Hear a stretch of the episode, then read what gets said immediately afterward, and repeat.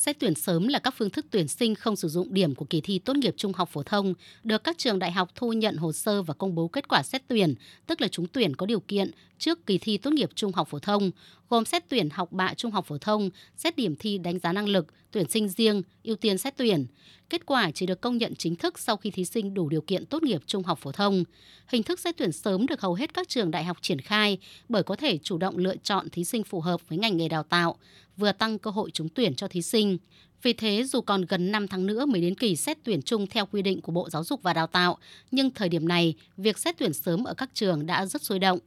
Ông Nguyễn Phú Khánh, Phó Hiệu trưởng Trường Đại học Phenica cho biết, trường đã thực hiện xét tuyển sớm với hai phương thức là xét tuyển thẳng và xét tuyển bằng học bạ trung học phổ thông. Việc xét tuyển sớm không chỉ thuận lợi cho thí sinh mà còn giúp nhà trường chủ động hơn trong công tác tuyển sinh, nhất là trong bối cảnh năm nay trường mở thêm 5 ngành đào tạo mới với chỉ tiêu tăng gần 2.000 thí sinh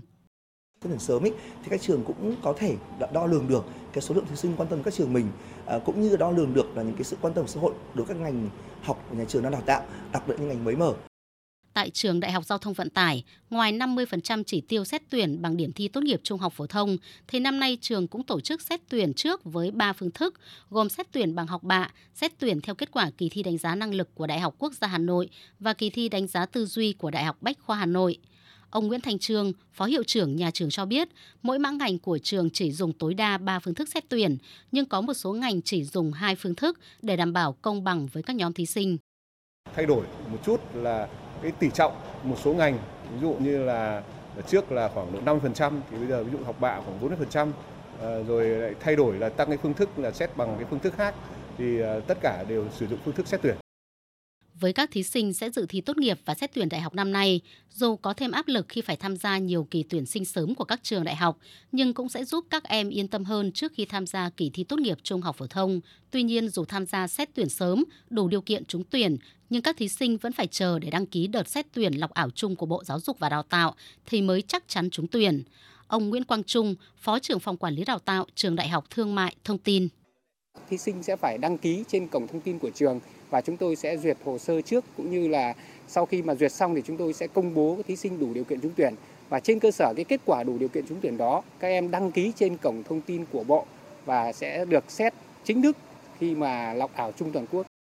Dù được xét tuyển trước, nhưng kết quả vẫn phải chờ lọc ảo chung cho tất cả các phương thức đã từng gây ra nhiều ý kiến trái chiều. Đặc biệt trong năm 2022, việc xét tuyển liên tục xảy ra lỗi khiến thí sinh thì gặp khó, còn các trường thì vất vả giải quyết để đảm bảo quyền lợi cho thí sinh.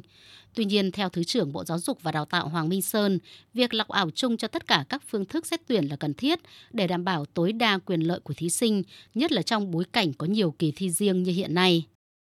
Bộ đã yêu cầu tất cả các nguyện vọng thí sinh bằng các bất cứ hình thức tuyển sinh nào đều phải đăng ký và minh bạch trên hệ thống. Bộ Giáo tạo sẽ tăng cường thanh tra kiểm tra để đảm bảo các kỳ thi này nó diễn ra đúng như yêu cầu ở trong quy chế tuyển sinh